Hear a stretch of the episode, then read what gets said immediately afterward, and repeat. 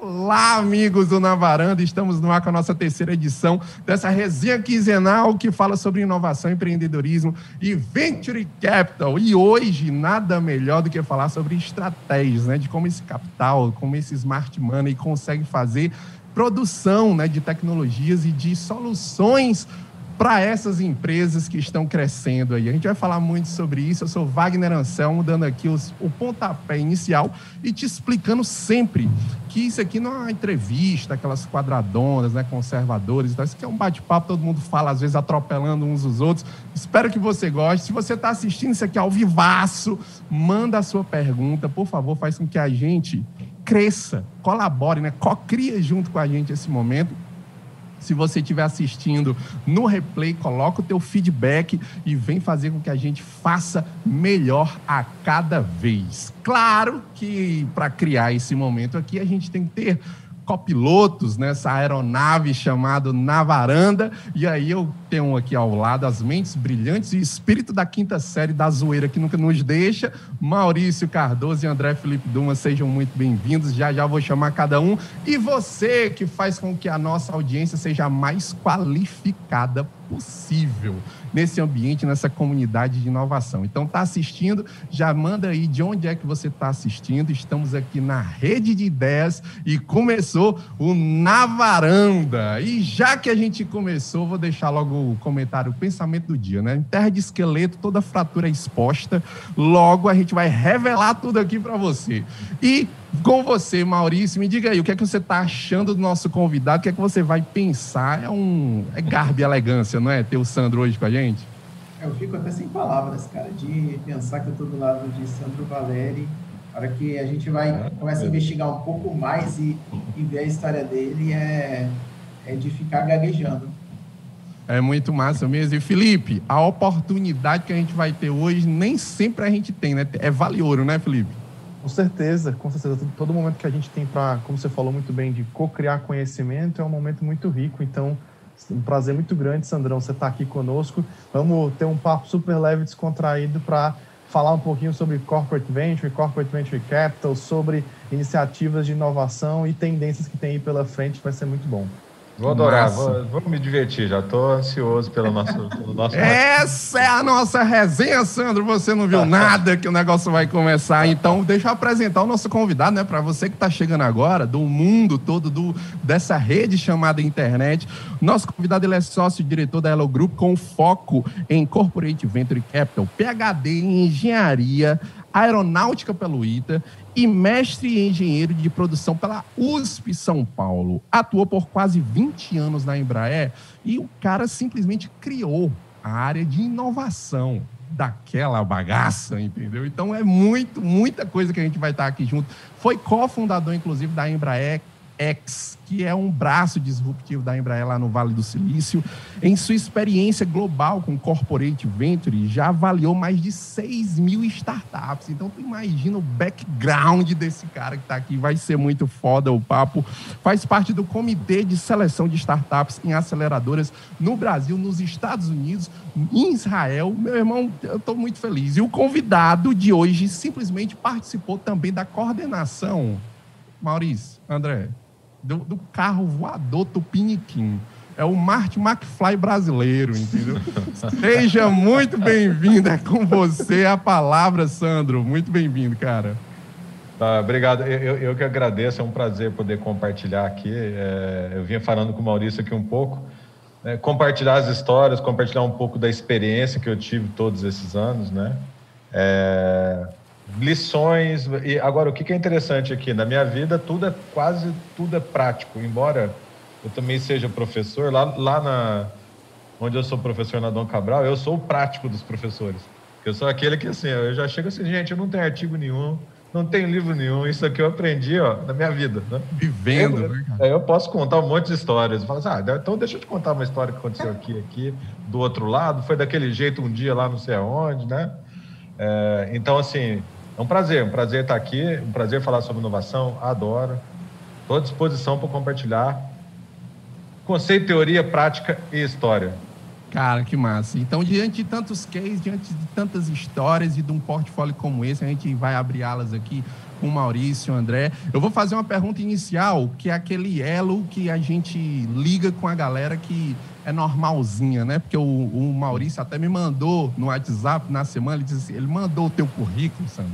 Aí ele disse assim, olha, o cara é dodói de bom, só para você ter ideia. Então, assim, é muito massa ter você aqui. E eu queria que tu dissesse, a partir da tua experiência, assim, fora aqueles conceitos de livros, né? O que é inovação de fato para ti? Tu trabalhou muito com estratégia de inovação, morou no Vale do Silício, veio para cá, implementou muita coisa que você aprendeu lá.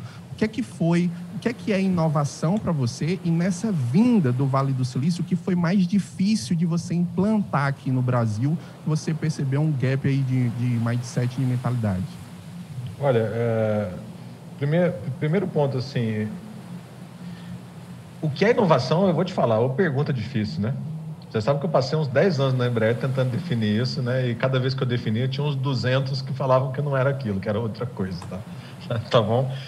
Olha, eu até hoje eu tenho uma definição para mim que é a melhor do mundo, que é a do Silvio, lá do Silvio Meira. Tá? Isso, um dia eu conversei com ele lá em 2011 ou 2012. Ele falou assim, ô, Sandro, é o seguinte, né? Inovação é mais e melhores notas fiscais. Aí você só põe algo novo nessa história e pronto, tá? Mas o que é o ponto da inovação? Ela tem que ser algo novo, mas não precisa ser disruptivo. São coisas novas que vão trazer valor e vão trazer dinheiro, tá? De preferência com um pouquinho de quebra de padrão, mas não disruptivo. Então, eu fazia de um jeito, faço do outro. Não é só isso. Não, tão simples quanto isso, tá? Eu não consigo mudar tanto, né? Fazer de um jeito, faço do outro, isso gera nota fiscal melhor, né? Mais alta, com melhor lucro. A mudança em processos, né? A mudança em ondas, né? Não precisa você mudar radicalmente 180, né? Você vai validando, né? Você vai validando e a grande questão da inovação é assim, inovação é uma questão de portfólio, tá? De escolhas. Então, o pessoal fala, Sandro, como que funciona esse negócio de escolher? Como que eu escolho que tipo de inovação que eu faço? Eu gosto de trazer uma analogia. Devia ter o perfil do inovador, igualzinho tem o perfil do banco. Sabe o perfil do banco? Né? Você vai investir lá, tem lá moderado, não sei o quê. Você responde aquele monte de perguntas. Devia ter um desse de inovação. Porque no final, depois que você responde aquilo, aí você vai escolher. Fala assim, nossa, eu sou conservador. Ou eu como empresa sou conservadora. Tá bom, então, meu amigo, você vai investir quase tudo em melhoria contínua aí. Meio no corpo, porque vai arrepiar só de passar com o carro voador perto de você. Entendeu? Então, Sandro, então na tua visão, por exemplo, várias inovações incrementais podem gerar uma disruptiva e uma breakthrough innovation, por exemplo, na tua avaliação, ou não? Tipo assim, a inovação incremental, ela não consegue disruptar o mercado, mas ela só vai aumentar o nível de eficiência da empresa. Como é que é a tua abordagem em relação a isso? André, se eu te falar que inovação disruptiva não tem nada a ver com tecnologia... Sim, sem dúvida. Absolutamente nada a ver, tá? Inovação disruptiva, isso eu aprendi um dia... Olha, nós vamos ter que contar a história, um dia eu vou contar a história. Eu aprendi com o Clayton Christensen, que eu li o livro do cara 30 vezes, nunca entendi na minha vida. Aí um dia eu vi uma palestra dele, ele falou a mesma coisa que estava no livro e eu entendi. Eu falei, não, tá de sacanagem, né? Só porque o cara muito tava bom. Lá... Muito bom. Só que o cara estava na minha frente, né? Mas o ponto aí é... Sim, pode ser, não tem problema. Pode ser várias, porque se você... O grande ponto do Clayton Christensen, e eu gosto muito do modelo dele, eu usei muito isso para criar o carro voador, tá? É o seguinte, a inovação disruptiva é quando você consegue levar um produto ou um serviço para o mercado, e não interessa o grau tecnológico, na verdade, né? Vai ter que ter uma tecnologia tal, que seja de boa qualidade, mas ele atende... o que o mercado está precisando, né? E ela costuma acontecer quando o pessoal está todo preocupado com premium. Então, o pessoal está todo preocupado com telefone, com 38 especialidades, né? Lembra do videocassete, 75 botões no controle, aquela coisa toda, né? Por quê? Porque o pessoal vai ganhar dinheiro com isso, né? E aí, de repente, chega um lá embaixo e fala assim, não, olha, tem um negócio meio simples aqui, ó. Ele funciona, assim, ó, tem 4 funcionalidades. Aquelas 4 vai vender que nem água. E aquilo o grande não sabe mais fazer, ficou difícil demais para ele. É que nem eu que sou engenheiro, tá bom? Pede para eu pregar um prego, não consigo. Eu tenho que fazer projeto. Tem que ter uma máquina, projeto. Mas pede para ele fazer um sistema, entendeu? É? De um troço que voa, entendeu? Por cima. Caramba. Mas é isso. É isso que é inovação disruptiva, tá? Então, assim... Ou seja, várias incrementais podem criar, uma tecnologia totalmente nova pode criar, não tem tanto a ver com... Olha, eu preciso reinventar a roda. Não, não é reinventar a roda. Às vezes, e na maior parte das vezes, é colocar o ovo do Colombo em pé. Tá? Nossa. Na maior parte das vezes. Deixa eu puxar aqui, Wagner, uma pergunta que eu tenho. E, cara, é uma das principais. Eu já ouvi algumas palestras suas, Sandro. O conceito de venture, ele, assim, a base dele é risco. Como é, e aí se tu tiver a história, por favor, como é que tu trabalha risco num mundo que tu tá falando de pessoas e risco de vida de pessoas? Por exemplo, a gente fala de um carro voador, quando eu penso em risco, eu penso, nossa, eu quero me permitir errar, eu quero aceitar errar, mas para um carro voador eu não posso jogar com isso, ou eu não consigo argumentar muito no board falando que eu vou aceitar que esse carro caia o quanto antes. E aí, qual é a tua leitura? É muito bom, né? No caso de avião, né? Se der problema, você não consegue estacionar, né? Então, esse é um grande problema. Certo? Esse daí é um grande problema. Às vezes a gente confunde a questão de risco de negócio com risco de produto. Aí a gente precisa diferenciar esses dois, né? Então, assim, do tempo que eu trabalhei na Embraer e lá, eu tenho certeza que é assim até hoje, e os principais fabricantes do mundo são assim, tá? O risco do produto é inaceitável. Ele é inaceitável. Então, o que diferencia, o que é o risco que uma empresa toma em criar, por exemplo, um projeto do carro voador? É o risco do negócio não ir para o mercado. Tá? E você vai falar assim, Sandro, então como que, quando vocês criaram, a gente criou em 2016 o conceito do carro voador, tá? Como que vocês confiaram que não vai ter risco de produto, né? Não tem nenhuma tecnologia totalmente nova no produto. Ele não é pesquisa básica. Tá? Assim como o Elon Musk, quando fez o foguete dele que volta para a Terra, aquilo lá também não é pesquisa básica, aquilo é engenharia. Então, a gente diferenciar um pouco. Então, se você tem vida envolvendo, não dá para trabalhar com pesquisa básica. Então, eu não sei se eu estou conseguindo trazer o ponto aqui. O risco envolvido é o do negócio. Se existisse algum risco de produto, a gente jamais teria criado o produto. Mas tu tem que separar isso nos comitês estratégicos da organização, né? Para ele ter total clareza disso. Sim. Isso aí a gente estudou bastante todas as tecnologias para ter certeza que seria viável. Tá? E mesmo assim, não significa que o produto ainda vai a negócio. Ele tem que passar por milhares de testes para poder ter certeza que vai para o ar. Então, assim, qual que é o risco de verdade que a empresa corre? É de perder o dinheiro que está sendo investido. Uhum. Né? E como que a gente trabalha isso? Fazendo as perguntas que têm que ser feitas o mais cedo possível e buscando resposta real para essas perguntas. Que foi como eu te falei, a primeira pergunta antes do negócio era assim, dá para botar um negócio desse para voar? Essa era a primeira pergunta. A gente tem tecnologia suficiente hoje, eu tenho competência suficiente hoje, seja comigo, seja com alguma empresa real já no mercado, que a gente trabalhando essa tecnologia a gente consegue colocar para voar? A conclusão foi, sim. Então tá bom, então do ponto de vista de produto a gente se vira, é só fazer engenharia. Estou sendo muito simplista, mas a gente se vira, faz a engenharia, usa a nossa experiência para colocar esse avião para voar. Agora vamos ver o negócio. Então são perguntas sempre, uma atrás da outra, que vão sendo feitas, que é a tal da experimentação, que o pessoal pergunta, o que é experimentação? Você fazendo perguntas numa ordem que faça sentido, que se você para aquela pergunta for não, você mata o projeto. Então, esse é o segredo da experimentação. Você tem perguntas boas para matar o projeto o mais rápido possível. E olha, você me perguntou o que eu aprendi no Vale do Silício, né? Eu nem vou falar da dificuldade que eu tive no Brasil, a gente pode deixar isso para a segunda fase. Mas uma coisa que eu aprendi com essa história de falhar rápido é o seguinte, as pessoas no Vale do Silício estão lá para matar a sua ideia. É diferente da gente. Muito diferente da gente. Quase todo mundo. Então, assim, eles querem fazer as perguntas e matar a ideia. Por quê? Porque ele quer parar de gastar dinheiro com aquela ideia o mais rápido possível para ir para outra. E a outra que vai resolver o problema. ou do problema eles não desistem. Isso, eles desistem das ideias. Isso tem uma capacidade de evolução do produto e do negócio. É, porque você encontrou o problema, criou um produto, esse produto não resolve, você cria o outro, você cria o outro. Aí qual que é o ponto? Você sabia fazer a pergunta para você não gastar dinheiro.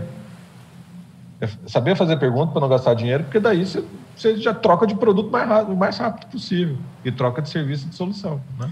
Assim, eu vou ter que puxar o gancho, não quero monopolizar o papo também, mas tu acha, Sandro, que... é pesado isso, mas tu acha que aqui no Brasil a gente tem pena de ideias ruins e acaba... deixando passar. A gente não tem pena. Talvez não seja nem pena, né? Por exemplo, os latinos têm uma capacidade de interlocução muito mais aguçada, né? Então, a gente tem uma percepção às vezes não é nem que a ideia é ruim, mas às vezes você tem o receio de você falar que a ideia para o cara não funciona, faz com que o cara permaneça na ideia e não se corte de uma... É isso mesmo. Assim, eu vou pegar os dois lados, André. Então, o meu comentário é nisso. Nós, como latinos, quando tem algum problema no trabalho, a gente leva para o lado pessoal. Não tem nada, acho que é diferente do saxão. A gente leva totalmente para o lado pessoal. E como a gente leva para o lado pessoal, a gente sabe também que a outra pessoa vai levar para o lado pessoal. Então, a gente não quer magoar. E aí a gente acaba criando Walking Deads dentro das empresas, né? Aqueles projetos que não acabam nunca, né? Tá bom? E aí é complicadíssimo esse tipo de coisa. Tá? Então, para mim, fica mais esse ponto, Maurício. Agora, tem um outro lado, sim, que... e isso não é de brasileiro, é de ser humano, é o apego ao seu trabalho. Né? Então, você matar a sua ideia é complicadíssimo, né? Gente, eu matei tanto projeto na Embraer que eu tô jurado de morte lá. Impressionante. É coisa de louco. Tá ganhando inimigo. O Walking Dead valendo, né, lá. Olha aqui, até agora. A gente tem menos de 10 minutos de live, né, de bate-papo, resenha aqui, e ele já mandou essas aqui para cima da gente. Eu vou só anotando, tá, Sandro? Fugir das perguntas difíceis, né, ou seja, a gente normalmente aqui uma dificuldade que se tem é fazer as perguntas difíceis, elas devem ser feitas, né, e essa ordem que garante com que a coisa vá à frente. As pessoas no Vale do Silício estão lá para matar as ideias.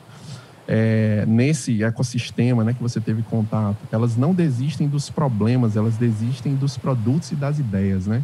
Então, é bacana como a gente realmente tem essa relação de apego, de afeto com a ideia, como se ela não é nossa e eu tenho que defendê-la a todo momento.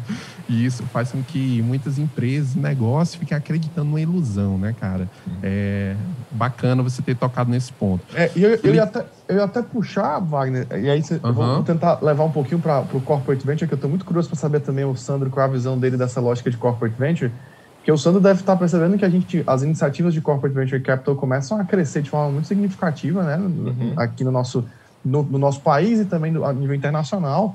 É só pegar o nível de investimento que vem numa crescente interessante.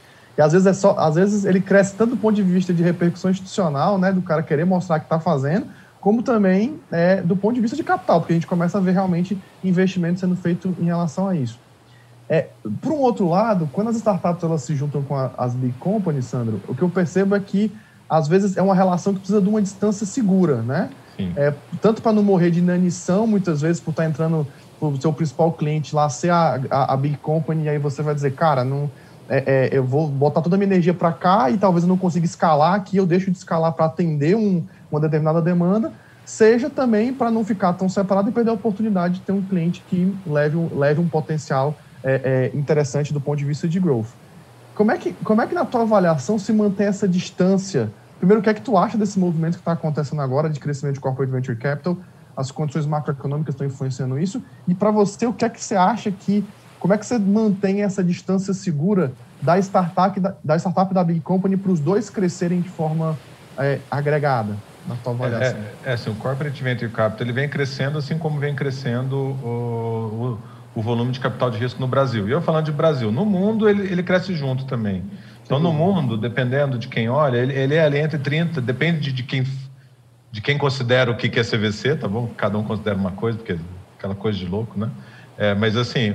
Entre 30% e 50% do capital de risco global é corporate venture. E se eu falar para você assim, entre 30% e 50% vai ser quase tudo do Google e da Intel, tá bom? Tem o Google e Intel e tem o resto. Um pouquinho da Amazon, tá? E tem o resto. Tá? Então, assim, e aí tem o resto da turma. Então, eu queria trazer esse ponto, ele vem crescendo e no Brasil a gente tem muito espaço para crescer. Então, está crescendo no Brasil, ainda tímido, tem muito espaço. Eu acho muito perigoso ainda o que está acontecendo no Brasil, tá? Exatamente por esse ponto que você trouxe, que é como que a empresa grande lida com a startup. Então, assim, existe um lado, e aqui eu vou falar para você qual que é a experiência do Vale do Silício. CVCs no Vale do Silício e nos Estados Unidos. Se não é Google e Intel e Microsoft e Facebook, que o pessoal entende, que eles já sabem lidar, normalmente as empresas se escondem atrás de outros fundos, tá? Porque o empreendedor não gosta que não seja dessas grandes. Porque ele sabe que, se for uma dessas grandes, vai dar confusão para a vida do empreendedor. Então, o empreendedor, normalmente, lá que vai procurar o CVC, ele já é um empreendedor que ele está com intenção de vender para a empresa. Que existe esse tipo de empreendedor, que são os empreendedores em série. Então, ele já tem a intenção de vender, então ele já procura e ele sabe que vai ser um inferno a vida dele, porque vai vir diretor, vai vir VP, vai vir não sei o que, encher o saco dele, né? Ele sabe disso, então isso é um ponto que nos Estados Unidos já dá problema, na Europa dá problema, e no Brasil vai dar muito problema. Não deu ainda porque está começando o CVC, né? Então a gente tem pouquíssimas iniciativas ainda no Brasil. Então eu queria trazer esse lado. E por que a corporate não consegue chegar? Porque a corporate, embora, assim, no final a gente não tem empresa, a gente tem gente, é um monte de gente. Mas em corporate é um sistema, as pessoas se comportam em sistema. Então não tem, difícil ter alguém que toma decisão. Por quê? Porque é um que é o gerente, que é chefe do outro, que é o diretor, tal, não sei o quê. E aí você tem aquele monte de papel, aquele monte de coisa. Então a empresa não é preparada para lidar com a startup. O executivo de empresa grande não é preparado para lidar com startup. Porque o executivo de empresa grande, o jeito de pensar é o seguinte. Ah, se eu investir, eu quero controlar. Ah, eu quero descer minhas políticas. Né? Não, mas o cara está fazendo errado. Aí acabou a startup, né? Desceu aí, política e acabou a startup. Não existe. Aí acaba a startup, né? Então, agora vindo um pouco mais direto aí no ponto. Como fazer isso, tá? Isso, eu aprendi a fazer isso apanhando. Né, que eu ajudei a criar o primeiro fundo da Embraer, o FIP Aeroespacial. Aí eu fui lá para o Vale do Silício, depois eu criei um fundo lá, desses escondidos, né, que chama Catapult Ventures, ninguém sabe que é da Embraer, tá? Então, assim, é desses escondidos. E aí eu voltei para o Brasil, eu ganhei a gestão do FIP Aeroespacial. E o maior problema que eu encontrei foi esse, os investimentos estavam lá e não acontecia a aproximação. No caso, na época, não tinha. Aí a gente criou um jeito de acontecer a aproximação. Só que a aproximação aconteceu do outro jeito, né? Aí tentaram mandar em tudo nas startups. Né? Então, no fundo, eu acabei fazendo um papel no meio campo.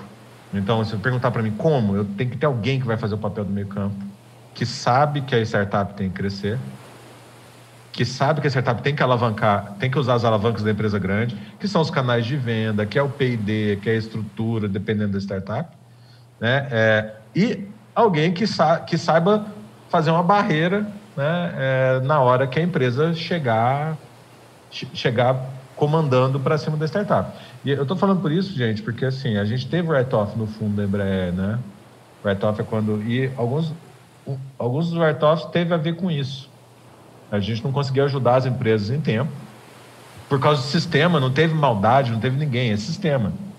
Era sistema, né? Então, tem caso lá assim, pô, a startup precisa de dinheiro, especialmente as pequenininhas. As grandes não, mas aquelas seed, as menores, né? Ela precisa de dinheiro. Mas ela precisa de dinheiro para daqui um mês, senão ela morre. Ou para daqui 2 meses. O runaway dela tá morrendo, tá acabando, né? 2 meses é o tempo de ficar um contrato dentro do jurídico da empresa grande. Então, tem que criar soluções para isso. Tem que criar mecanismos, soluções políticas para isso. Consegui criar alguns lá na Embraer. Então, o grande ponto se dá para criar? Dá. Por quê? Porque nada, eu vou usar a desculpa que eu dou ao lojista, é imexível, né? Porque quem cria regulamento é o ser humano. Então, se você cria, você também muda. Então, você vai lá e muda, né? cria um mais simples e aprova com todo mundo. E, Sandro, deixa eu aproveitar, vou pegar o gancho para também falar o seguinte, agora eu vou te provocar, tipo assim, então, baseado no que você está falando é o seguinte, você acha que é uma falácia, então, por exemplo, as estratégias de acquiring para mudar a cultura do cara que compra? E para poder, e para, digamos assim, para ficar no meio termo ali, em que momento vale a pena fazer acquiring para mudar a cultura? Né? Não, nenhum. Acquiring não muda a cultura. Não muda.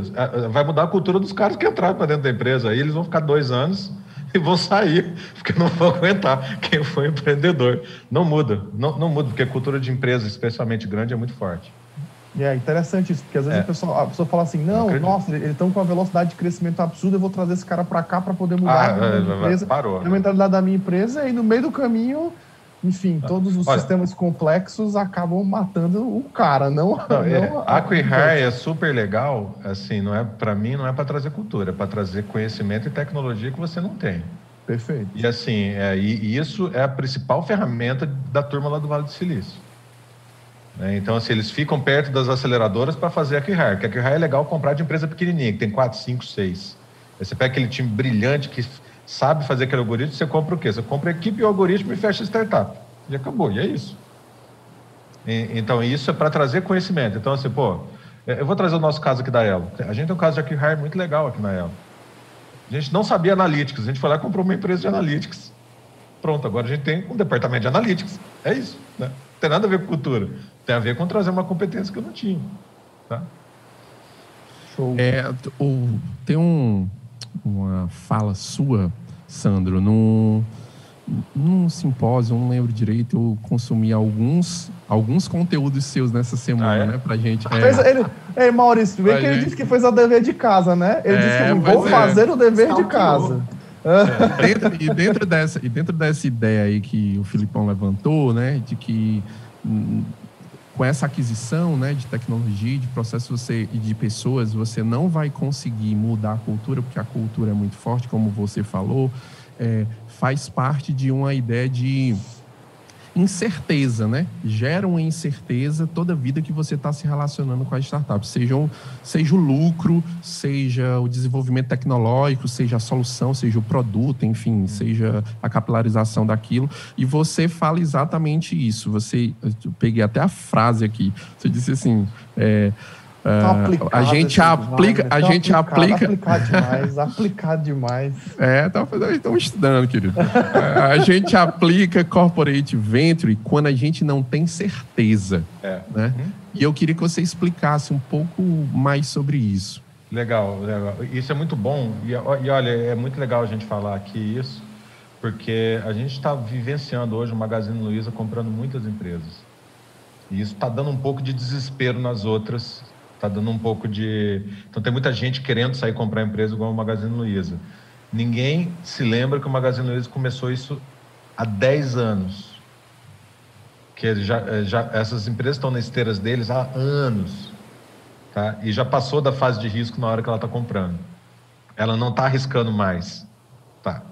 Então, eu já até para diferenciar, no M&A, você já tem certeza. Você já tem certeza. Na hora que você investe para pegar a maioria de uma empresa ou comprar 100%, você já tem certeza. Né? O corporate venture, realmente, ele tem essa questão do risco. Então, por quê? Porque, número 1, você está investindo num portfólio. Tá? E o comum, quando você faz um fundo legal, seja aí qualquer instrumento, seja FIP, sociedade, do jeito que quiser, mas se é um fundo, um portfólio bem gerenciado, o que vai acontecer? Você vai ter umas duas ali que vão dar muito certo, você tem umas 2 ou 3 que vão dar muito errado e você tem a turma do empate. Para corporate venture capital, normalmente é desse jeito. E aí, isso daí vai o quê? No dinheiro total que você colocou, o dinheiro vai voltar. E vai voltar bem remunerado. Tá? Porque o corporate venture capital ele é mais seguro do que o venture capital. Por quê? Porque você tem as alavancas da empresa para utilizar. Então, a empresa grande ajuda a utilizar. Então, ele é mais seguro. Você tem mais certeza que ele é menos seguro do que lá a turma dos anjos, aquelas coisas todas. Né? E o que tem que ver você usar como risco? Primeiro, então, tem um portfólio ali, você tem um capital que vai voltar para você de um jeito ou de outro como um todo. Então, ali naquele capital, você pode fazer algumas apostas. Tá? E aqui não é aquela aposta de vou apostar em uma e vou estar de 30 uma vai dar certo. Não tem nada a ver com isso. É aposta de se para você faz sentido. E que incerteza que é essa? Número 1, poxa, estou aqui, né? A gente está aqui num grupo de mídia e apareceu aquela Neuralink lá e o cara que está fazendo transmissão para Neuralink. Vocês conhecem Neuralink, a propósito? Sim, mas é bom tu falar para todo mundo que vai todo mundo tá assinando. Neuralink é aquela doideira lá que o Elon Musk está tentando fazer, que é colocar um chip no cérebro. Tá? Então vamos dizer que isso vira uma central de mídia. E começa a ter um monte de startup que começa a fazer aplicativo para isso. É o mesmo e cara, começa... só puxar uma informação, o mesmo cara que falou que quer criar o Jurassic Park essa semana. O cara da Neuralink. Ele falou que quer criar o Jurassic Park aqui no Brasil. Ah, quer? No mundo, Ele quer fazer a mesma coisa. Muito legal. Mas eu tô trazendo esse ponto. Poxa, isso aí é uma incerteza enorme. Por quê? Sabe-se lá se a Neuralink vai dar certo e se esse tipo de app vai pegar. Você não sabe. Então, como negócio, jamais faria um M&A. É essa a escolha. Porque eu já vou... Não, olha o seguinte. Eu tenho um dinheiro ali que eu posso usar, que aquele dinheiro eu não vou perder, que é o dinheiro do meu dinheiro de CVC. Então, deixa eu pegar um pedaço daquele dinheiro e botar nessa loucura aqui. E aí eu começo a experimentar e sentir como é que é. Então, esse é um tipo de incerteza, incerteza de mercado. Uma outra incerteza, uma incerteza assim, será que eu quero fazer isso? Ou será que eu quero colocar isso para fora? Então, esse é um outro tipo de investimento que você pode fazer. Aí pode ser um pouco mais próximo, né? Então, assim, eu vou dar um exemplo do investimento que a gente fez na Embraer. A Embraer investiu na Motor, uma empresa do Espírito Santo. E ela é uma empresa de carro autônomo. Então, ela faz o software, ela faz a integração, um dos motores do software de carro autônomo que serve para voo autônomo. Isso era uma das coisas que, na época, a Embraer olhava assim e falava assim, ó, será que isso vai ser uma coisa que no futuro vai ser o mercado que vai dominar? Ou será que isso é uma coisa que no futuro os fabricantes vão dominar? Não sei. Então vamos investir, colocar um pezinho ali. Se for a gente compra. Se não for, a gente vende, né? Então, por quê? Porque você coloca o pezinho, né? E você está dentro do mercado. Então, eu diria assim, são essas duas incertezas. Se eu quero ou não quero fazer, e se o mercado vai ou se não vai apoiar. Então, você põe o pezinho, você não vai perder dinheiro porque você tem um portfólio. Você pode perder dinheiro numa específica, mas no portfólio não vai perder. Né? E você não perde a chance caso aquilo dê certo. Por quê? Porque o Corporate Venture Capital te põe no jogo. Ao pegar um stake, você está no jogo. É isso, você está comprando uma opção para ficar no jogo. Legal. Deixa eu... Desculpa, Maurício, cortei, mas rapidinho. Tem uma coisa interessante que você falou. Você falou o seguinte, olha... o bacana de ter o Corporate Venture Capital é que você vai pegar, muitas vezes, as alavancas que tem essas grandes corporações e vai colocar a serviço de um determinado business que está ali com capacidade de propulsão, né? Então, você vai buscar juntar as duas coisas para aumentar a velocidade, comprar, de alguma forma, tempo com conhecimento e com as alavancas que vão estar ali dentro. E aí me veio à mente aqui uma visão do seguinte, como você interpreta essa correlação cada vez mais incipiente entre Corporate Venture Capital e Leverage Capital? Assim, como é que você imagina cada vez mais essa correlação? Isso é só um papo muito teórico e muito cabeçudo ou efetivamente ele vai ter alguma coisa que valha de olhar essa relação dessas duas coisas aí? André... Mas, então, eu tô achando primeiro que é meio teórico, porque eu nem sei o que é leverage capital. Me explica, por favor. Não, é justamente você colocar o capital com alavanca, né? Tipo assim... o corporate venture capital sempre é alavancado. Exatamente. E aí acaba que você... Então, assim, claro que tem alguns ativos, por exemplo, que a gente vê, por exemplo, até a Casa Azul, ela trabalha com Media for Equity, que trabalha com a lógica de leverage, né?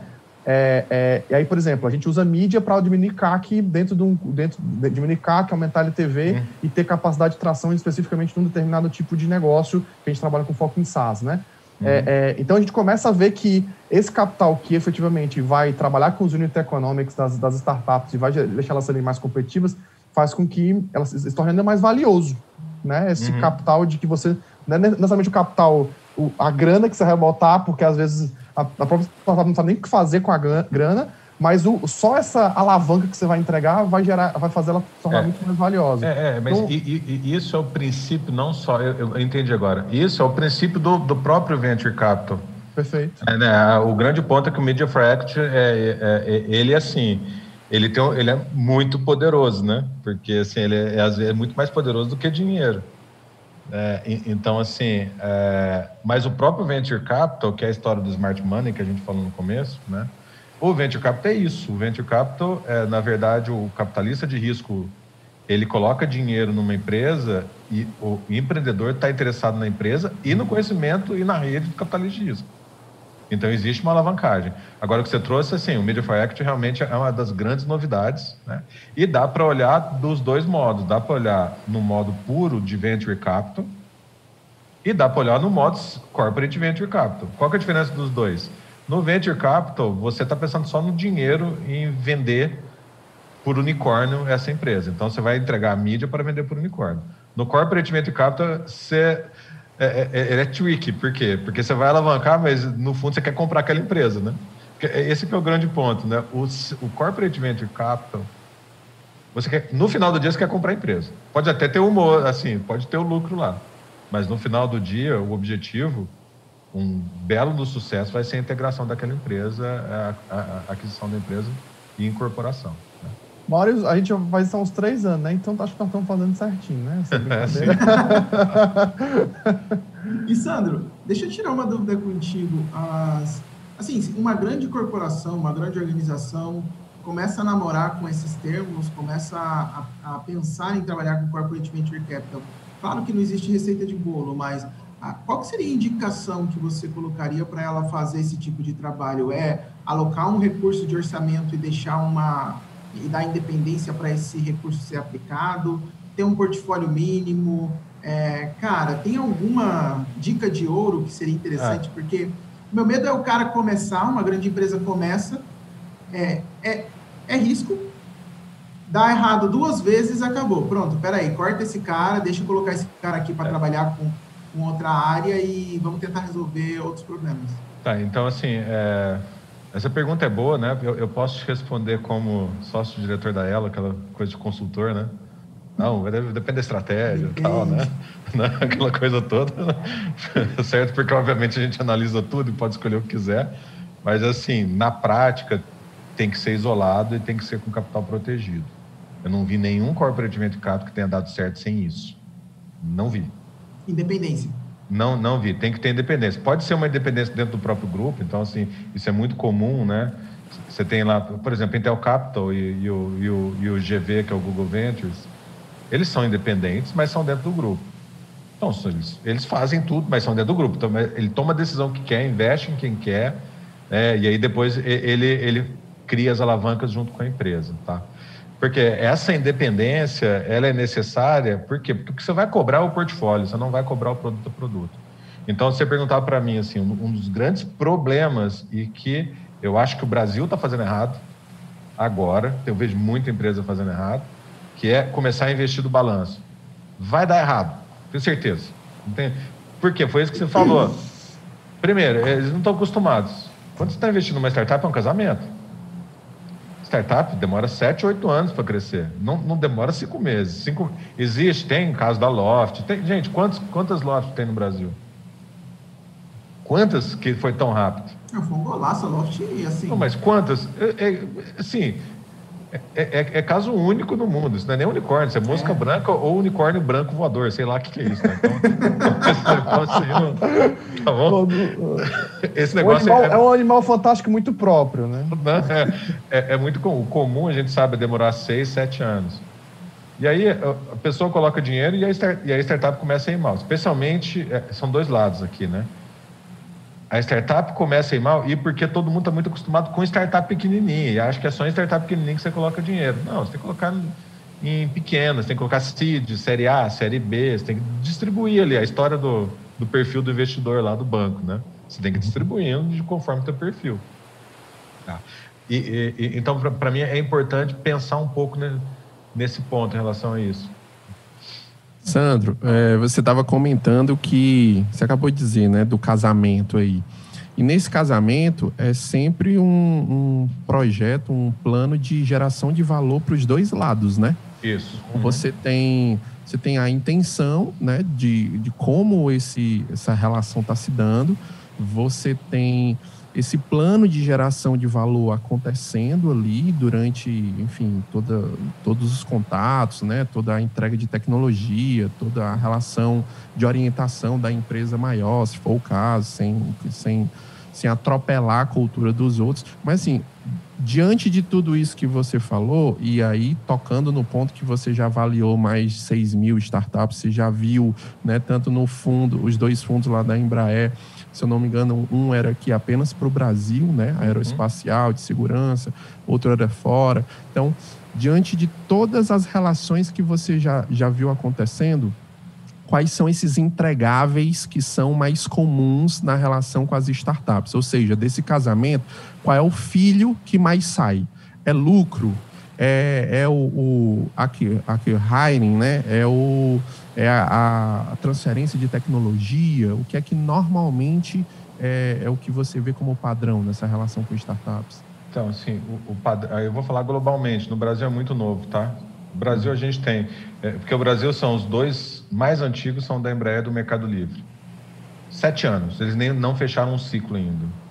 Tá? Então, no Brasil é cedo para a gente falar sobre isso. Tem alguns casos de sucesso, mas é cedo, tá? Se a gente olhar no exterior, assim, o mais comum é virar um negócio da empresa grande ou um produto da empresa grande. Esse é o mais comum. E aí depois vem o acquiring, que é se tornar um departamento. Normalmente o acquiring é via aceleradoras. Então, especialmente essa turma aí, Google, Microsoft, Facebook, essa turma aí fica nessas aceleradoras do mundo inteiro. Porque a acquiring, ele pega na raiz, assim, quando a startup é pequena, ele faz investimento, não é nem via CVC, é via aceleradora. Então, ele vai botando aquele aceleradora com equity, vai pegando equity e vai comprando a turma. Então, o acquiring normalmente é lá no começo, tá? E o CVC não, o CVC já é negócio, porque o CVC já costuma ser cheques maiores de 5, 10, 15, 100 milhões de dólares, né? Os cheques mudam de tamanho. E aí, o CVC normalmente é negócio. Né? Normalmente negócio. Um caso que eu costumo falar nos cursos meus, que é um caso de CVC que terminou com sucesso, é o LinkedIn, né? Total. É o LinkedIn, tá? Total. E o LinkedIn existe como um business até hoje e ele é da Microsoft. Uhum. Tá? E é um business. E isso foi uma historinha que começou algum dia, o Bill Gates colocando dinheiro, todo mundo colocando dinheiro lá no LinkedIn, lá em 2000, 1999, por aí.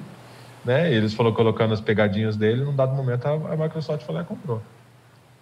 Mas agora parece que vai acontecer a mesma coisa agora com o Discord, né? O Discord também está com... Parece que a Microsoft vai fazer a aquisição agora. E é muito legal o Sandro falar, Wagner, que essa questão da forma com que a gente está usando o Corporate Venture Capital hoje e tal. E eu acho que talvez, Sandro, eu não sei, me corrija se você queria ouvir a tua opinião sobre isso. Talvez, na verdade, eu não sei nem se a gente tem ainda grau de maturidade de investimento em Venture Capital, porque essa lógica de você ter um burn rate absurdo e que você vai estar jogando caixa fora para depois, olhando para crescimento, e que não, em alguns negócios, por exemplo, o SaaS, você vai ter vários ciclos de queda de caixas bem significativos para depois, no momento, ter um ponto de inflexão e aí começar a prosperar. Eu nem sei se a gente ainda tem essa dimensão de nível de maturidade, de percepção de grandes empresas, ainda dessa dinâmica que é um pouco diferente. Não, né? A maior parte não tem mesmo, tá? E se a gente pensar em CVC, o que, para mim, o que faz sentido é para poucas empresas no Brasil, tá? Não tem tanto a ver com a área de inovação, tá? Não tem tanto a ver com a área de inovação, embora vai acabar sendo a área de inovação que vai fazer, mas tem a ver muito com o quanto que a empresa está acostumada a fazer trabalhos estratégicos de parceria. Então, as empresas que estão acostumadas a fazer grandes parcerias são as primeiras candidatas a ter os grandes CVCs de sucesso. Essa é a minha opinião. Porque elas sabem que a aposta é grande. Porque mesmo... Eu estou falando de aposta grande, que é o que vale a pena no Brasil para ter CVC é acima de 100 milhões. Abaixo disso, não vale. Porque você não vai fazer aposta grande. Se não faz aposta grande, você vai perder. Eu estou falando de aposta grande assim, porque vale a pena... Ele é menos arriscado do que uma aceleradora. Porque aceleradora é risco total, que é 1 milhão, 500 mil, 250 mil, que vocês estão vivendo isso no Media for Act. É complicadíssimo, né? É complicadíssimo, porque demora, assim, a taxa de conversão é baixa. Muita pivotagem. É por aí.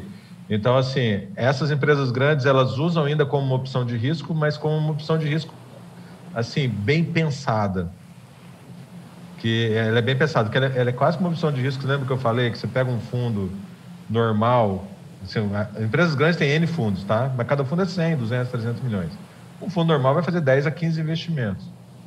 Né? 2 vão dar errado mesmo, né? 2 vão dar muito certo e o resto vai ficar ali meio que empatando. E essa é a jogada, porque mesmo os que estão empatando, a maior parte deles pode virar a grande estratégia da empresa. A maior parte deles pode virar aqueles braços, aqueles novos negócios, aqueles novos produtos e tudo mais. Tá? O problema é o timing muitas vezes não, o timing do que dá errado antes do que dá certo, né? Então, isso começa a frustrar a estratégia de corporate venture capital. Mas aí eu volto pro ponto, né? Por isso que eu acho que aqui no Brasil o corporate venture capital vai começar pouco, embora esteja na moda, né? Vão ser pouquíssimos, vão ser os grandes e tende a ter sucesso quem já joga grande. Então, já são essas grandes empresas que já jogam. Empresa que nunca fez parceria nenhuma, vai dar tudo errado, né? E ainda tem isso, né? É legal falar, né? Relaxa que não tá gastando energia. É só marca, é só branding, né? É só branding para poder dizer que faz e tal. E acho que tem isso, né, Sandro, ainda hoje, infelizmente, assim, ainda tem, com essa visão cada vez mais crescente do corporate venture capital, de que as pessoas elas estão fazendo isso, talvez não com o nível de consciência necessária para fazer essa parceria e para entender que existe uma relação de troca e uma relação de longo prazo, mas que tem uma capacidade de retorno em relação ao investimento muito interessante. E mais falando o seguinte, não sei quem fez, eu estou fazendo também para dizer o seguinte, ó, segura a onda. Isso está acontecendo, isso pode ser prejudicial para o ecossistema brasileiro como um todo, né, nesse começo, porque ele está trazendo dinheiro para as startups, mas ele traz um pouco de asfixia e as startups não crescem, né? Então a gente vê isso, foi o que eu falei, a gente tem um Magazine Luiza super maduro, que não está fazendo besteira, está fazendo tudo certinho, só que eles começaram há quase 10 anos. Eles criam relacionamentos, eles conhecem as empresas, eles sabem o que está acontecendo. Então, assim, e aí a mídia acaba carregando todo mundo. Tem muita gente que vai pela mídia e quer fazer, né? Aí leva a historinha bonita só, né? Tu pega só os casos bonitos e coloca na mídia. O caso ruim daquelas falências, a gente esquece, deixa eu enterrar logo antes que a fumaça apareça e parece que eu tô falhando na minha estratégia. E é comum, né, quebrar. E eu vou falar assim, mesmo eu que trabalhei, assim, a vida inteira e sempre, tem que falhar, tá? Gente, o dia que quebra é tão ruim. Nossa Senhora. É triste, viu? É triste. Fazer um art-off dói o coração. Não é um negócio legal, não. Não é um negócio legal, não. Tá? Tocando nesse ponto, Sandro, que é um ponto de grande dor e grandes pontos de dores são grandes pontos de aprendizado, né? Dentro dessa jornada, e eu sempre toco nesse ponto que a audiência precisa entender o tanto de portfólio que você já viu, tanto de abordagem, o tanto de pitch, o tanto de ideias, né? Mais de 6.000 startups você avaliando de alguma forma, em alguma fase desse amadurecimento, te traz um olhar muito perspicaz. E aí, dentro dessa jornada toda, quais foram os grandes erros que você acha que você cometeu? Assim, tipo, cara, eu acho que a gente deveria ter comprado determinado produto, ter feito determinada coisa na Embraer, ou agora no Elo, enfim, na consultoria. Quais foram os grandes erros que você pode compartilhar aqui com a gente de, cara, doeu, mas eu aprendi e hoje eu faço diferente? Olha, dos que mais doeram foram os write-offs, tá? Doeu demais. Nossa Senhora, doeu muito, né? E como eu te falei, assim, um dos casos de write-off foi o ponto assim, a startup estava lá, fora de série, tecnologia fora de série, tá? Não posso entrar no detalhe de qual que é. Era muito boa mesmo e encaixava direitinho com uma necessidade da empresa, com uma estratégia de longo prazo da empresa. Mas encaixava como uma luva, né? Só que ela tinha um problema, precisava de caixa desesperadamente. Precisava de caixa. E o empreendedor tinha eu e outras oportunidades. Eu, né, junto.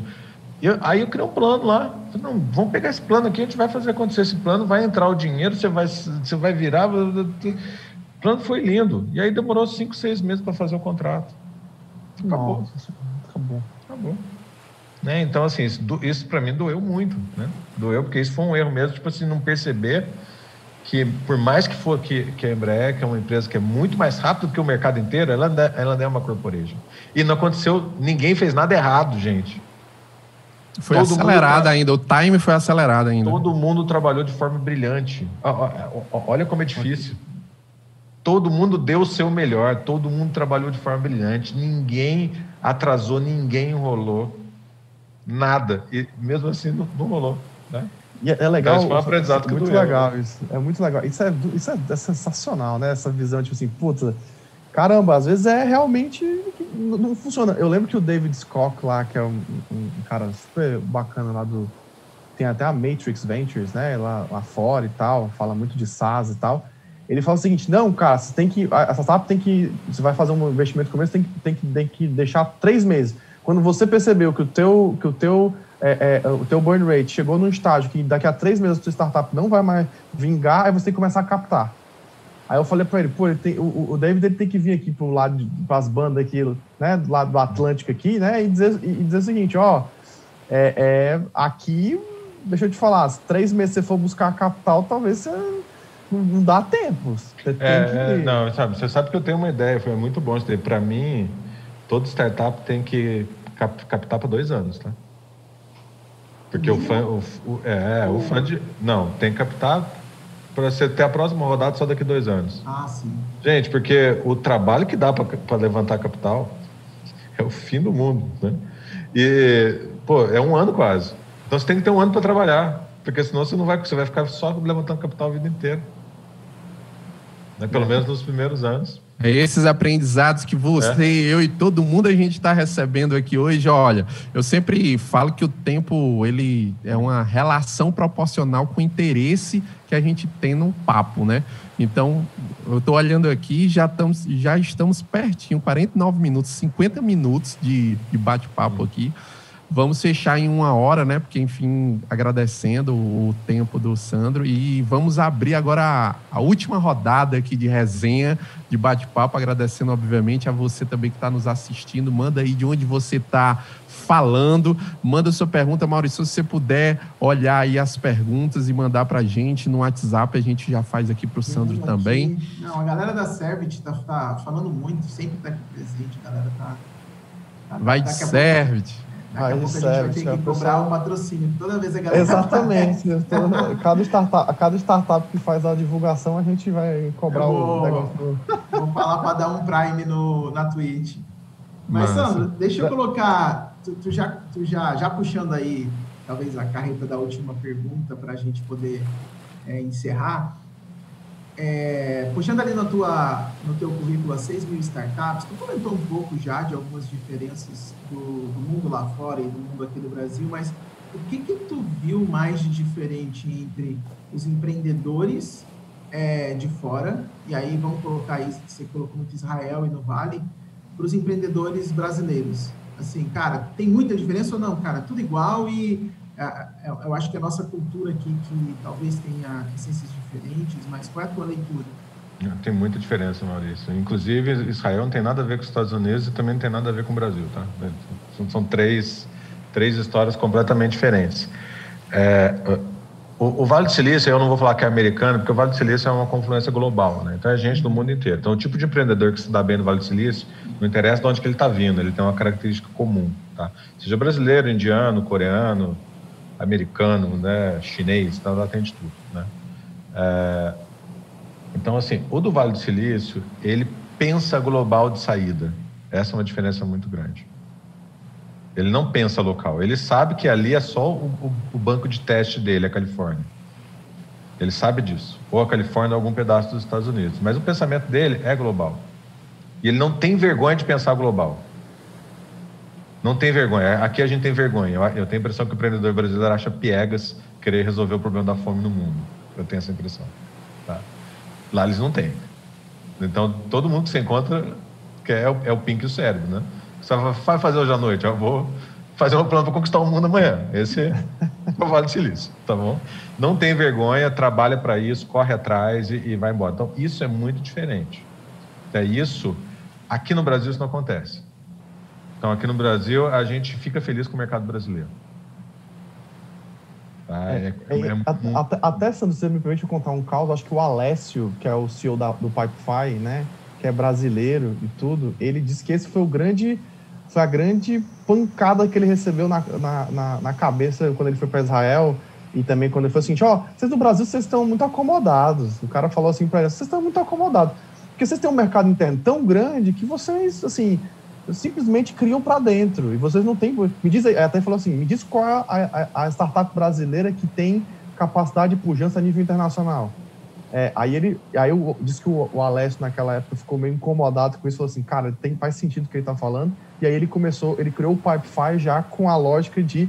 Pô, vou fazer um puto negócio que tenha capacidade internacional. Ele começou em... Mas é legal, né, André? Porque dá para derrubar isso. Pô, se o mercado brasileiro é grande, qual que é o tamanho do mercado dos Estados Unidos? Não é?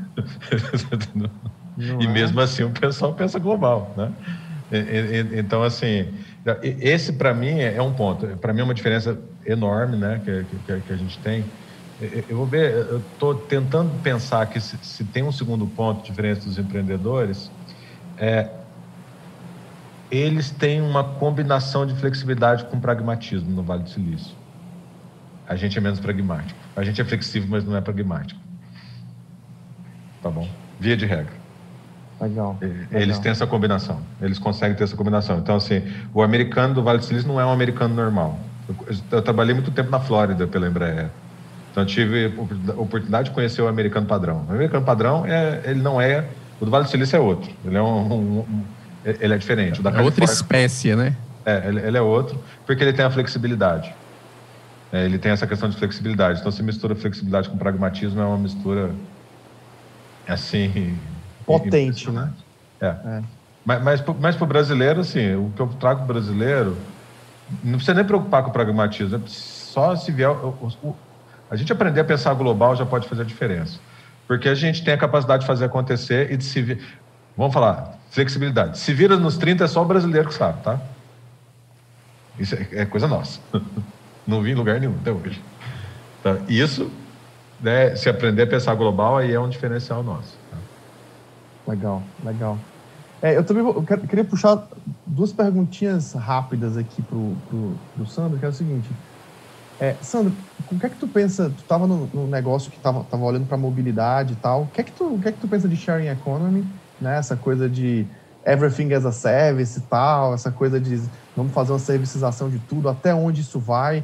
É uma tendência muito forte, cada vez mais forte, mas qual o limite disso? Qual o tamanho disso, né? Na tua opinião? E uma pergunta um pouco mais filosófica também, já que estamos na última rodada, é sempre assim, o que é que te inspira? Legal, ótimas perguntas. Então, na primeira é o seguinte, o que eu acredito nesse ponto de mobilidade? Para mim não é a questão de serviços, a questão é do jeito que você quiser. É nisso que eu acredito. Vai ser do jeito que quiser. E o que eu estou querendo dizer com isso? Se você quer de bicicleta, vai. Se você quer de Uber, vai. Se quer comprar um carro, você compra. Né? Você faz o que você quiser, vai ser isso. Agora, quem vai ganhar, quem vai perder... Olha, eu não acho que vai ser tão rápida a servitização, tá? E aqui eu trago um ponto, é o seguinte, a geração Z representa uma pequena porção da parcela mundial daquela faixa etária. Por quê? Porque boa parte da geração Z mora no Nordeste do Brasil, no interior, mora no Amazonas, mora no Peru, tá? Mora em Bangladesh, mora na Índia. Eles não têm o mesmo comportamento da geração Z dos Estados Unidos, da classe média alta brasileira de todas as cidades. Não tem, né? E eu estava conversando outro dia com o dono de uma rede concessionária do Brasil. Ele falou para mim, Sandro, esse negócio de geração Z, aqui na roça não tem. Porque aqui na roça, o cara compra para passar na pracinha. Ele não quer passar de carro alugado na pracinha. Porque ele era, coitado, super pobre, ganhou um dinheiro, ele quer mostrar o carro dele. Né? Isso ainda vale. Então, assim... vai demorar, pode ser um dia que chega muito próximo de muito serviço, vai aumentar muito mais o mercado, né? Mas não vai dominar 100%. Então, por isso que eu trago a minha crença, é que é do jeito que quiser. Vai ter mercado para tudo. Naturalmente, a parte de serviços vai ser muito maior. Tá? Eu não tenho dúvida sobre isso, muito maior do que é hoje, dezenas de vezes maiores, ou dezenas de milhares de vezes maior, tá? Mas não significa que nunca mais ninguém vai comprar carro. Aí é uma afirmação forte demais. Tá? Se tudo... Pode continuar. Não, pode perguntar. A pergunta filosófica. A pergunta que me inspira, Sandrão. Então, o que me inspira é fazer grandes transformações para a humanidade. É isso que me inspira. Tá bom? Então, assim, eu sou aquele sonhador, né? Que... vou trazer, por que eu trabalho com Corporate Venture Capital? Né? Porque eu sou aquela pessoa que daqui uns... Eu me vejo daqui 15, 20 anos, cheio de fundo, né? Aí eu vou conseguir receber o cara que vai investir na máquina do tempo, tá? Que vai aparecer com a solução de máquina do tempo. Eu sou o cara que o cara vai aparecer com mineração espacial, eu vou investir no cara. Esse é meu sonho, que me inspira a fazer essas grandes transformações, tá? Quando eu estava na Embraer, eu participei por dentro de uma. Aquela transformação vai demorar 15 anos para fazer. Era muito tempo eu ficar em uma só. Eu quero fazer um monte. E um monte não dá para fazer, então eu vou investir. Né? É assim. Cara, eu vou utilizar meu tempo aqui para fazer duas rapidinhas também. E é rápido mesmo, assim, diante de todas essas tecnologias que você já viu, né? Desse futurismo, desse... Enfim, dessas coisas que a gente talvez nem chegue a ver, mas que as sementes estão sendo plantadas tecnologicamente falando... Quais foram os projetos que você viu que você mesmo se assustou? Você mesmo disse assim, uou, isso aqui é uma tecnologia louca demais, que foi lhe apresentado como uma ideia, se você puder contar, né, um case, uma ideia que assim, cara, o cara conseguia fazer partícula disso, daquilo, não sei o quê. E fora essa ideia, que aí eu tô dando tempo para tu pensar um pouquinho também, futurista, quando que a gente... pega um carro voador e vai daqui lá para Beira-Mar, que a Beira-Mar é aqui pertinho de Fortaleza, para tomar uma cerveja lá. Quando é que você poderia apostar? Se você tivesse assim, uma grana e dissesse assim, cara, eu aposto que daqui a 5 anos, daqui a 10 anos, daqui a 15 anos, a gente vai ter uma linha, um metrô, né, um metrô no ar, que a gente vai conseguir ter esse serviço. Tá, Então, deixa eu tentar, assim, a primeira pergunta... Eu já vi muita coisa muito legal, tá? Teve duas que me assustaram na vida, me assustaram demais. Uma foi em 2011, encontrei uma empresa que chamava... Era uma startup na época, tá? Hoje é um unicórnio. Ela chamava Ginkgo Bioworks. É uma empresa de biologia sintética. E eles estavam construindo protozoários. Era isso que eles estavam fazendo. Eu fiquei muito assustado com aquilo. Caramba. Eu fiquei muito assustado com aquilo. Hoje, gente, é um unicórnio. Uma empresa de biologia sintética de unicórnio. É um unicórnio que encontrou seus jeitos e tal. Depois de uns anos, eu acabei entrando dentro de uma empresa dessa, eu descobri... e aí, só interessante, né? Eu sei que está terminando. Eu achava que construir protozoário fosse um cara igual televisão, né? Que põe naquele jaleco e pega e fica fazendo... Não tem nada disso, é tudo na força bruta. Depois de uns anos, eu visitei uma empresa dessa, né? Eles fazem... 30 milhões de combinações por dia, e das 30 milhões nasce 2 protozoários diferentes, mais ou menos isso, tá? Cheio de robô, tudo quanto é lado. Deus, né? Então, isso me assustou, né? Me assustou, e isso é real. E vai ficar cada dia mais real. É real mesmo, né? Recodificação genética, o pessoal tá falando. Isso é real, O CRISPR é outra história, né? Exatamente. Mais zoado ainda, né? E qual que era a segunda pergunta mesmo? Segunda é, se você tivesse uma grana aí, tivesse que apostar. Na Beira-Mar ou em São Paulo? Depende da cidade. Você está vendo muito complexo, né? Vamos pensar 2 estações de metrô, uma, sei lá, 5 quilômetros uma da outra, um trecho que a gente consiga ver isso passando pela... tirando aí toda a brincadeira da legislação, né? Tudo. Então, enfim. Vai ser até o final da década. Até o final da década a gente vai ver esse tipo de produto voando. Autônomo ou tripulado? Não, vai ser tripulado. Autônomo até o final da década não vai dar tempo para colher os dados e comprovar tudo, tá? E para ser autônomo, você tem que ter o controle de tráfego aéreo autônomo também. Esse vai demorar mais tempo ainda. Então, precisa coletar muito dado para chegar nisso, tá? Tá tudo em construção. Mas a grande questão, lembra que a gente falou no começo? É vida. né? Como é vida, preciso ter toda a segurança. Então, o tripulado, que é o metrozinho voador, esse aí vai ser rapidinho, porque esse aí é seguro, é tranquilo. É só uma questão de aceitação das cidades e tudo mais, os primeiros produtos estarem certificados, estão em Fortaleza no final da década. A gente vai ver algumas cidades já daqui a uns 4, 5 anos, no mundo, em teste, começando e tudo mais, né? Tá vendo, Felipe e Maurício? A gente já pode marcar um rolê, já. Já vamos deixar marcado. Já vamos pensar. Gente, olha, de Santos Dumont até o Padre Baloeiro, né? A gente nunca viu uma resenha tão legal quanto essa. Espero que você tenha curtido também. Tivemos a oportunidade. Varanda, claro, claro. Eu ia puxar isso para você. Levantar essa bola. A gente normalmente aqui pede indicações, né, no final da nossa live, da nossa resenha. E aí, Maurício sempre puxa essa, né? Tem uma indicação para que a gente fique ainda lembrando do Sandro e curtindo ainda... É legal isso, né, Wagner? Porque, Sandro, nós somos na varanda, né? Nós somos na Casa Azul. Casa Azul, nada melhor que papear na varanda, né? Uhum. E a gente pergunta para as pessoas o que é que você leva para ler na varanda, para ouvir na varanda, aquele lugar mais tranquilo, o que é que você leva lá para curtir, né? Falei bem, Maurício? Falei bem. Claro. Ah, então beleza. Então, a indicação de um livro, de um podcast... O que você leva para você ler na sua varanda, o que você leva para ouvir na sua varanda, para assistir na sua varanda? Fala para a gente aí. Olha, eu vou te falar o seguinte, como que eu sou de leitura, né? Eu sou uma pessoa que eu faço na prática, depois eu leio para entender por que eu fiz daquele jeito na prática, tá? Aí eu entendo, faço, entendi, agora eu faço tudo igual para ser, tá bom? Eu errei.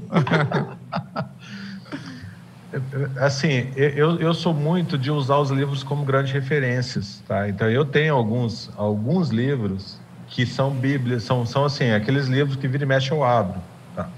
Então, eu gosto muito do livro do Clayton Christensen, de inovação disruptiva, que eu te falei que eu só entendi depois que ele falou, enquanto ele não falou, não estava entendendo nada, né? Eu gosto muito dos primeiros livros do Steve Blank. Para mim, eles são super fundamentais, assim, tá?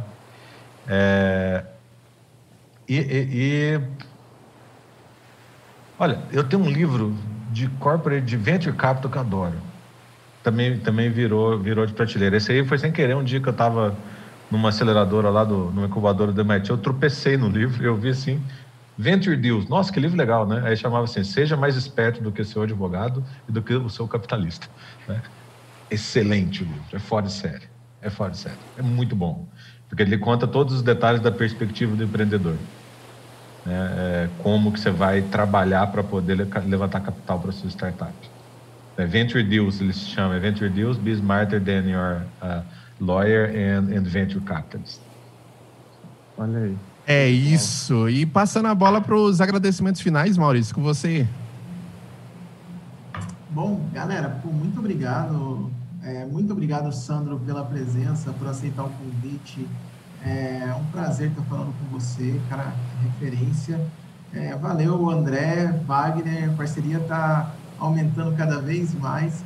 Brunão também aí, nosso técnico que fica só em silêncio e não fala nada, mas está sempre garantindo que as coisas funcionem. Muito obrigado. E o público também, cara. Toda vez que eu venho para cá, eu fico mega feliz. Assim. Cara, adoro. Que massa. André? Cara, só agradecer o Sandro. Foi um papo super bacana, super descontraído. Acho que é isso mesmo. A gente começar... eu também acredito, como o Sandro falou em determinado momento, que o mundo é movido pelas perguntas, né? Então, aqui, acho que a gente conseguiu... se a gente conseguiu, nesse nosso papo, trazer muitas perguntas para quem está nos assistindo, acho que valeu, assistindo e ouvindo, acho que valeu muito a pena. Então, é isso aí. Obrigado pela força aí, Sandrão. E isso, sempre está sempre convidado, portas abertas e escancaradas para a gente trocar essas ideias. Muito massa. Agora é contigo, Sandra. Os agradecimentos finais aí. Então, bom, pessoal, assim, adorei a conversa também, né? Foi bom que eu consegui colocar tudo que eu acredito aqui com vocês. Podem contar comigo sempre, pode contar sempre. Um dia eu posso contar histórias, tá? Então eu vou deixar um gostinho aqui para vocês me chamarem de novo. Ah, boa! Um dia eu tenho que contar para vocês a história da Igreja de Todos os Santos de Menlo Park. Vou contar essa história, tá bom? Anota aí, vamos abrir. Vamos abrir um spin-off aqui, que nem foi a Motora, entendeu? Da Geocontrol. Vamos abrir um spin-off aqui só de história, só de case. É isso aí. Pessoal, você que está assistindo, muito obrigado pela presença. Você que está vendo, você que viu ao vivo, valeu demais. Você que está vendo a reprise, pode continuar botando o seu feedback aí. Se quiser assistir tudo em partes, vai estar tudo distribuído nas várias plataformas digitais que a gente vai colocar no YouTube, tem na Twitch, vai para o Spotify. Espero que você realmente tenha curtido e coloca de fato a tua participação aqui. O que foi que tu achou do papo? Foi bacana? Eu achei sensacional. Espero que você esteja contribuindo cada vez mais para que essa comunidade cresça. Agradecendo a todo mundo, um forte abraço, até a próxima. 15 dias, nossa resenha sobre inovação, empreendedorismo e Venture Capital, sempre com um convidado, Rocheda. Valeu, tchau, tchau.